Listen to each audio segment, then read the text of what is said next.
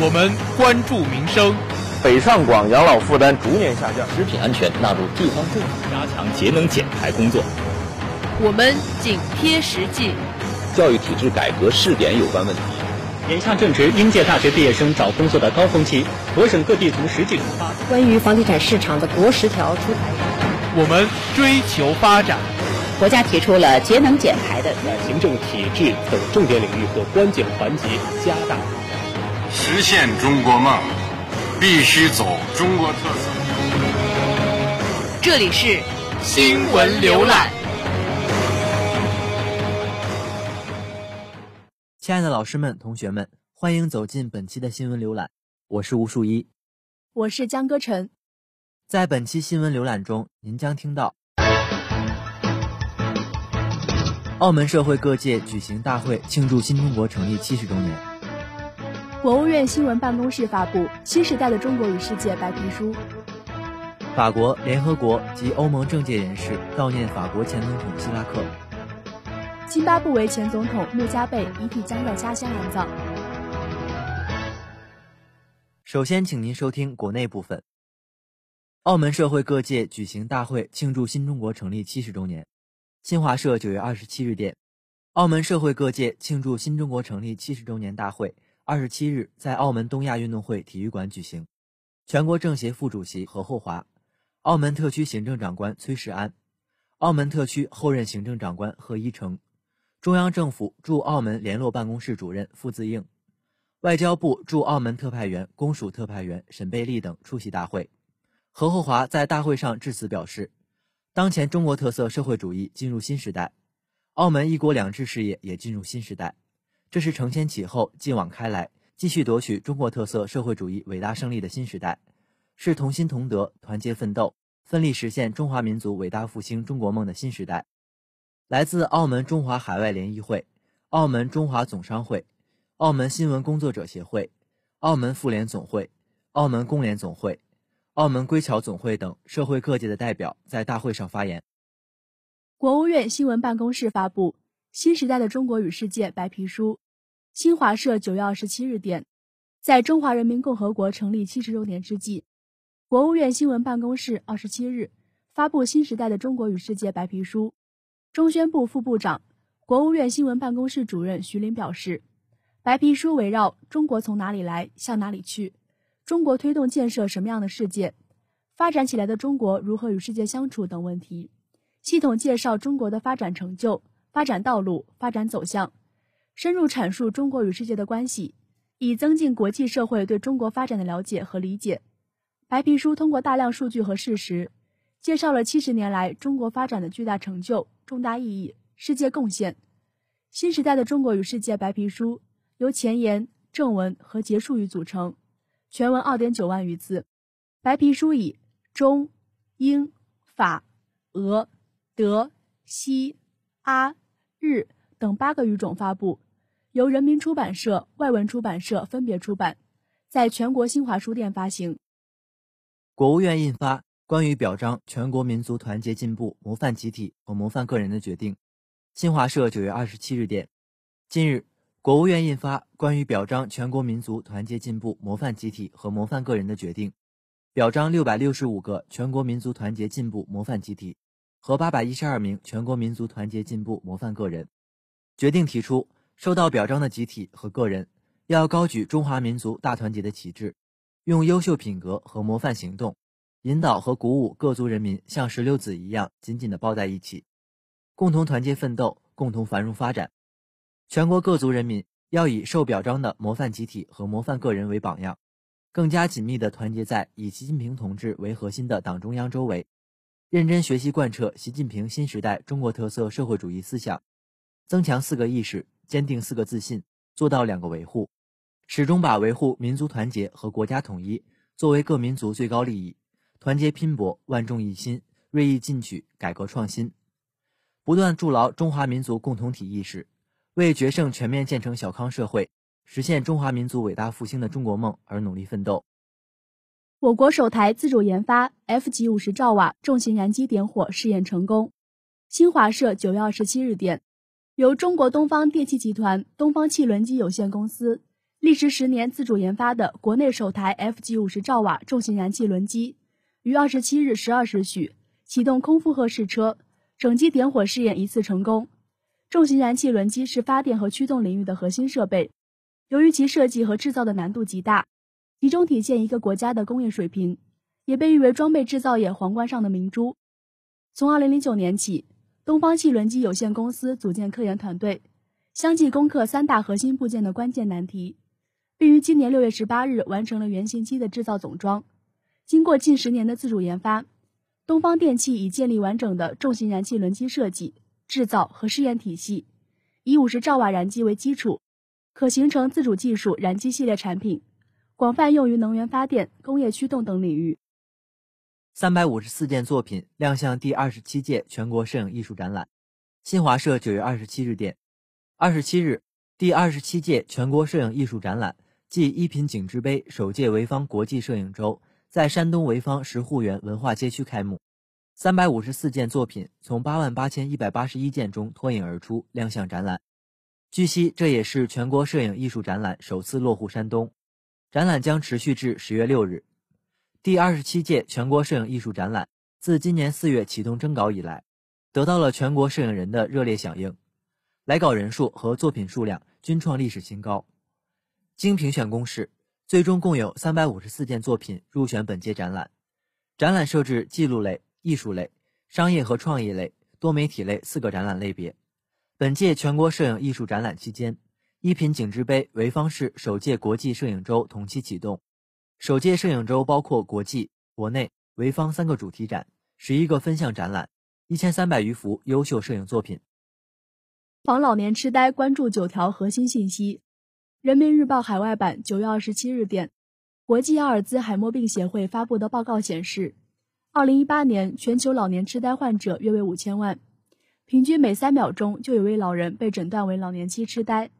二零一七年，中国精神疾病流行病学调查显示，我国六十五岁及以上人群老年期痴呆患病率为百分之五点五六。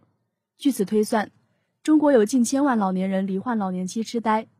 在近日举办的世界阿尔兹海默病日主题宣传活动上，国家卫生健康委老龄健康司司长王海东表示。为向全社会宣传这一疾病的防治方法，增强人们的防病意识，国家卫健委发布了阿尔兹海默病预防与干预核心信息。阿尔兹海默病是老年期痴呆最主要的类型，表现为记忆减退、词不达意、思维混乱、判断力下降等脑功能异常和性格行为改变等，严重影响日常生活。年龄越大，患病风险越大。积极的预防和干预能够有效延缓疾病的发生和发展。提升老年人生活质量，减轻家庭和社会的负担。以上是国内部分新闻，稍后请您收听国际部分。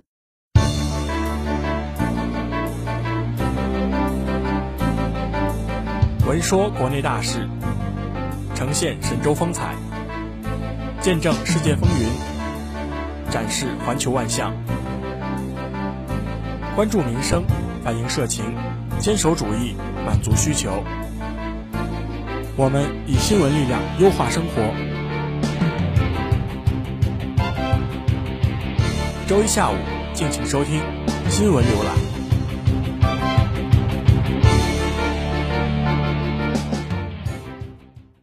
以下是国际部分。法国、联合国及欧盟政界人士悼念法国前总统希拉克。新华社九月二十七日电，法国前总统希拉克二十六日逝世后。法国政要、政党领导人以及联合国机构和欧盟负责人纷纷悼念希拉克。法国总统马克龙宣布，九月三十日为全国悼念日，并将举行悼念活动。马克龙当晚发表电视讲话说：“希拉克是伟大的法国人，他对国家的贡献已成为法国历史的一部分，法国人将永远缅怀他。”马克龙还说：“希拉克代表法国精神，即团结、独立、自信和敢于正视历史。”他特别提到。二零零三年，希拉克强烈反对美国入侵伊拉克等标志性事件。他指出，希拉克不遗余力推动欧洲一体化，推动全球共同应对气候变化，强调尊重文化差异，并积极推动不同文化间对话。希拉克二十六日逝世，享年八十六岁。希拉克曾于一九七四年至一九七六年、1986年至1988年两度出任法国总理，1995年至2007年两度担任法国总统。津巴布韦前总统穆加贝遗体将在家乡安葬。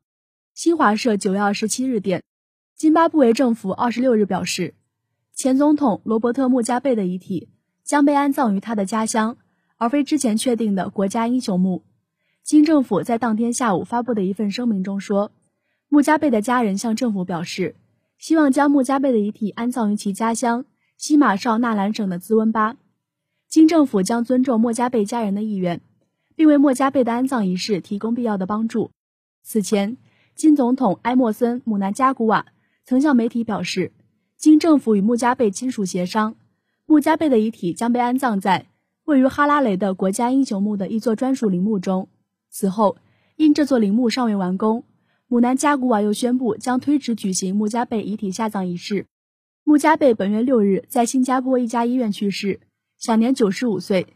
津巴布韦政府当天授予穆加贝国家英雄称号。美国参议院批准斯卡利亚出任劳工部长。新华社九月二十七日电，美国国会参议院二十六日投票通过总统特朗普对尤金·斯卡利亚出任劳工部长的提名。投票结果为五十三票赞成，四十四票反对，没有任何民主党人为斯卡利亚投赞成票。共和党人认为，斯卡利亚的履历让他非常适合担任劳工部长，但在民主党人看来，斯卡利亚在律师生涯中长期站在工人和工会的对立面。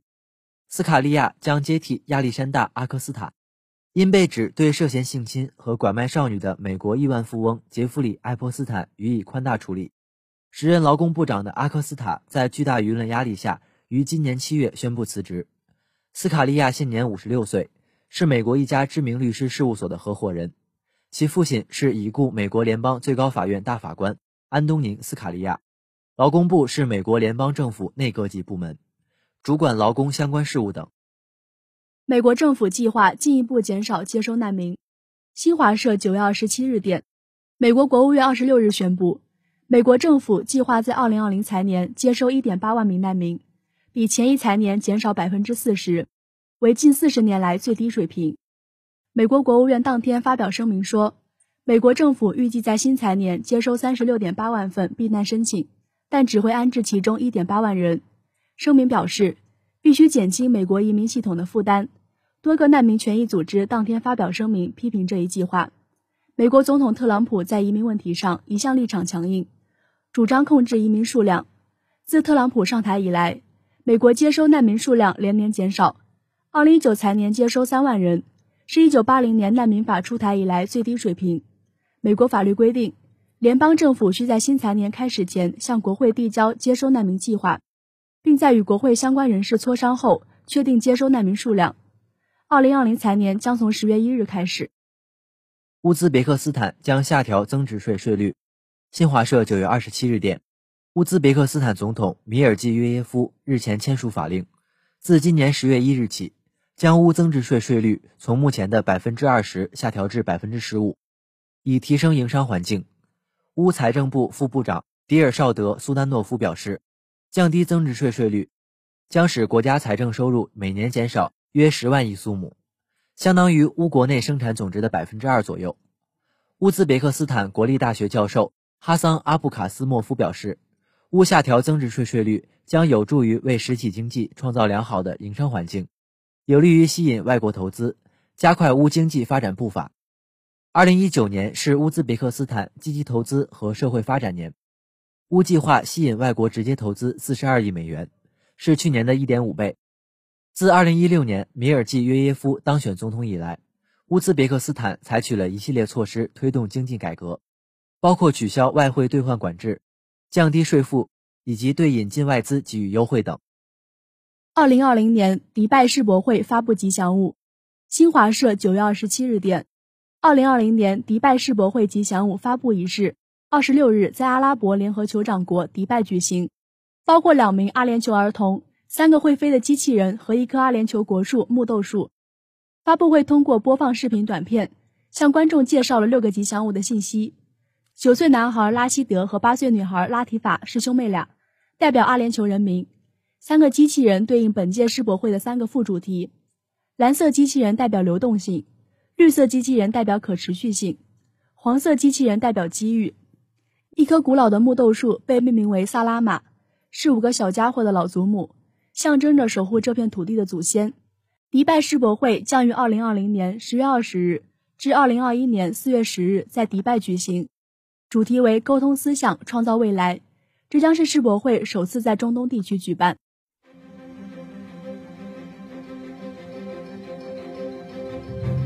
新锐、新知、新思维，新闻有思想。理性、人性、普世性，新闻有态度。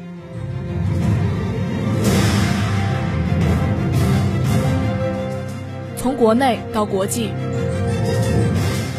新闻浏览，我们提供你想要的新闻。以下是一组简讯：新华社九月二十七日电，七十家影院将同步直播新中国成立七十周年庆祝活动。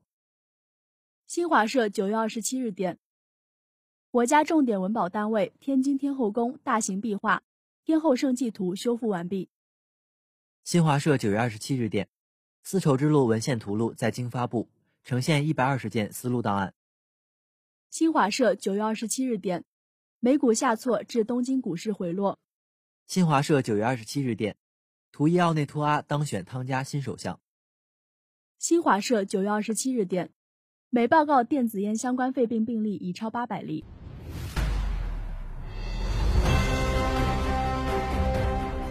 关注最权威的党政要闻，聆听最全新的高层动态，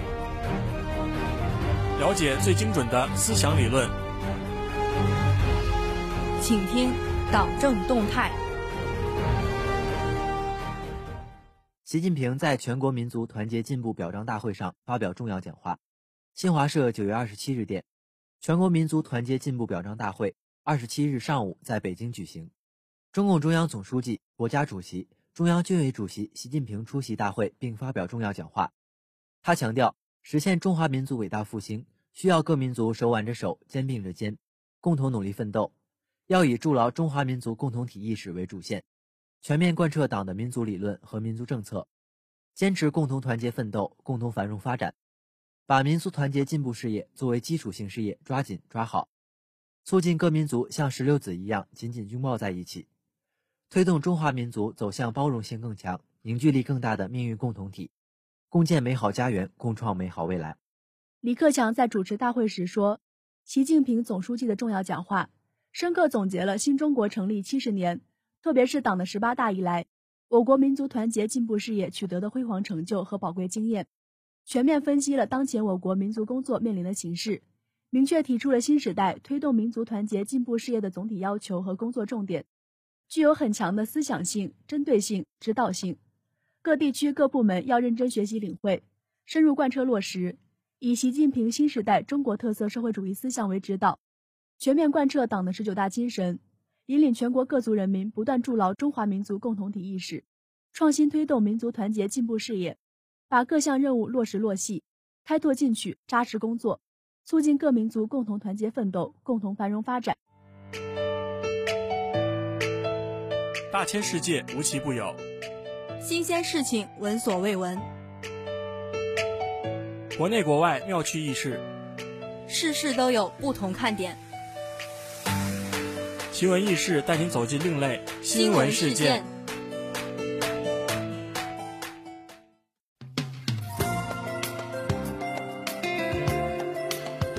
考古证据显示，史前人类也用奶瓶喂婴儿喂奶。英国布里斯托尔大学二十五日发布一项研究说，考古证据显示，史前人类会使用类似如今奶瓶的特殊陶制容器来给婴儿喂动物奶，这让学界对古代人们如何照料婴幼儿有了新认识。此前的研究已发现，在青铜时代以及铁器时代，一些较小的陶制容器在欧洲大陆就比较常见。这些容器都有开口，液体可以从中流出，但由于缺乏确切证据，学界一直没有确认它们是否曾用于喂养婴幼儿。布里斯托尔大学学者领衔的团队分析了三件在德国巴伐利亚发现的小型开口容器，两件来自早期铁器时代的一个墓葬群。可追溯至公元前八百年至四百五十年，另一件来自晚期青铜时代，可追溯至公元前一千二百年至八百年。三件容器都是在零到六岁的婴幼儿遗骸边上发现，相关研究报告已发表在新一期英国自然杂志上。男子用方便面修 iPhone 十一震惊老外。近日，国外视频网站上一段方便面修 iPhone 十一 Pro 的视频走红，令国外网友惊叹不已。视频中的这位中国小哥汪伟，不仅会用方便面修补物品，更能用奥利奥、蛋壳等材料修复拐杖、乐器等物件。常规的家具修复方法分为两个步骤：第一步，用木粉等填充物品受伤后留下的裂痕凹坑，再用特制胶水加固定型、打磨光滑；第二步，上色，用特定的颜料调出家具原有的颜色，画上材质应有的纹路，再将颜色进行固封。但汪伟将第一步的木粉、原子灰等填充物换成日常随处可见的泡面、饼干等易变成粉末状的食物，这种方法更环保，没有甲醛等有害物质，不易造成污染。不仅仅是方便面、饼干、小馒头、洗衣粉、纸巾等，都能对物品进行修复。这种创新方法迅速引起网友的关注。